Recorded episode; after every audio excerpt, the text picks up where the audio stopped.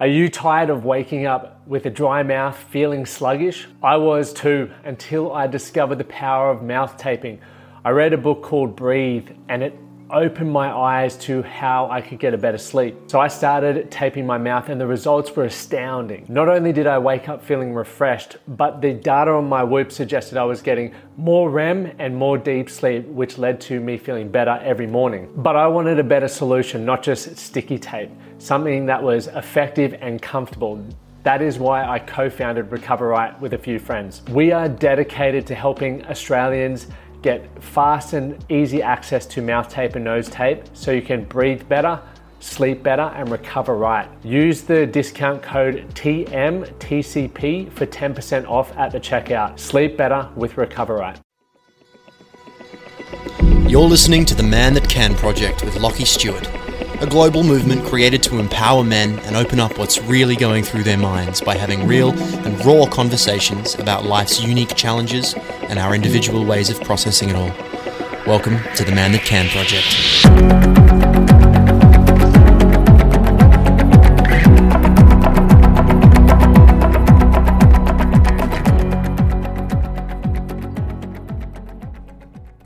Welcome back, gents. Another episode of the Man That Can Project podcast. I'm your host, Lachie Stuart.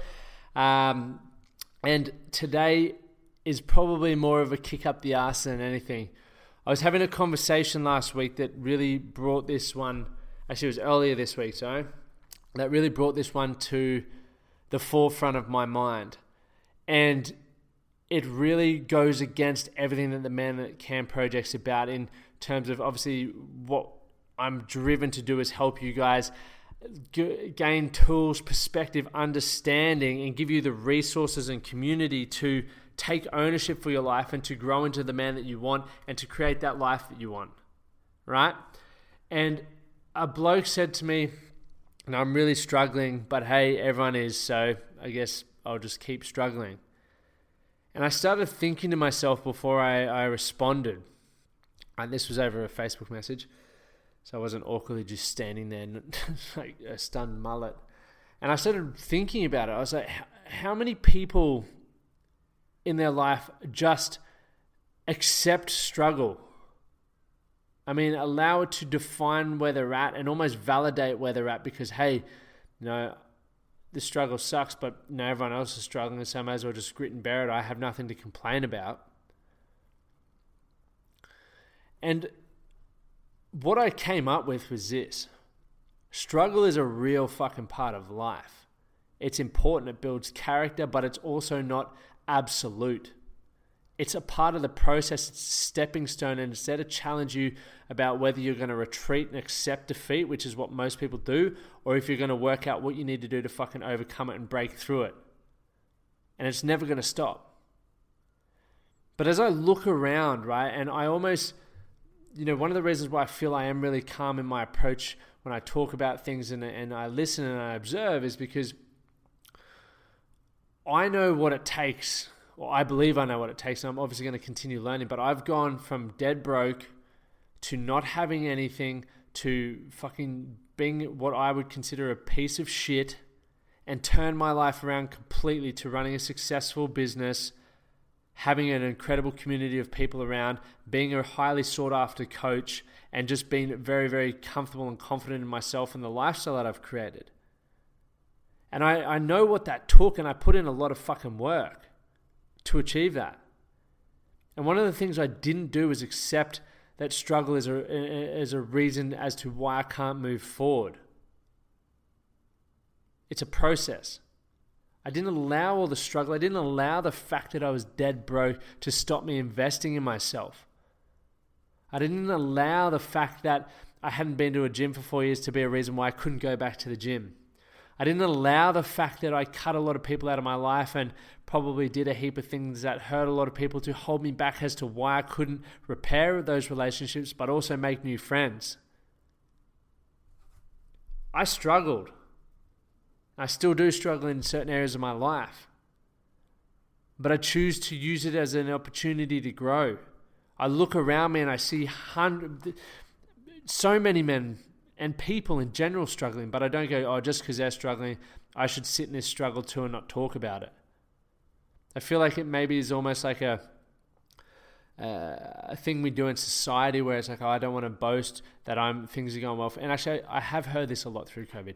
And I almost feel good because things are going well for me. I think that's fucking awesome that things are going well for you because you may have had something to do with that. You may have taken a more positive approach. You may have put yourself in a, a better industry. But there's all these things that you cho- chose because ultimately the quality of your life is based around the decisions that you make.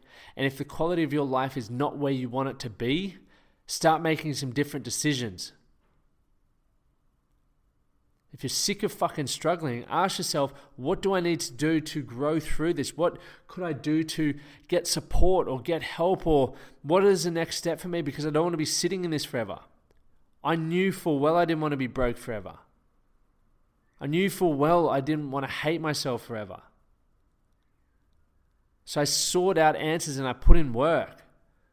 So if you're sitting there, gents, and this is resonating with you, this is the point where you may not have the health you want, you may be broke, you may not have the relationships that you want, you may hate yourself, you may be struggling. Know that it's not absolute. Know that you can fucking change it, but you're the only one that can change it. People can observe and know that you're in struggle. People can know that stuff's going on for you. But you have to change it. And when I, I thought about what that man said to me, that I'll just accept the struggle because everyone else is struggling. As much as there are many people struggling, guys, as much as there's a lot of shit going on in the world, there's also a lot of people thriving. There is also a lot of great things happening in the world.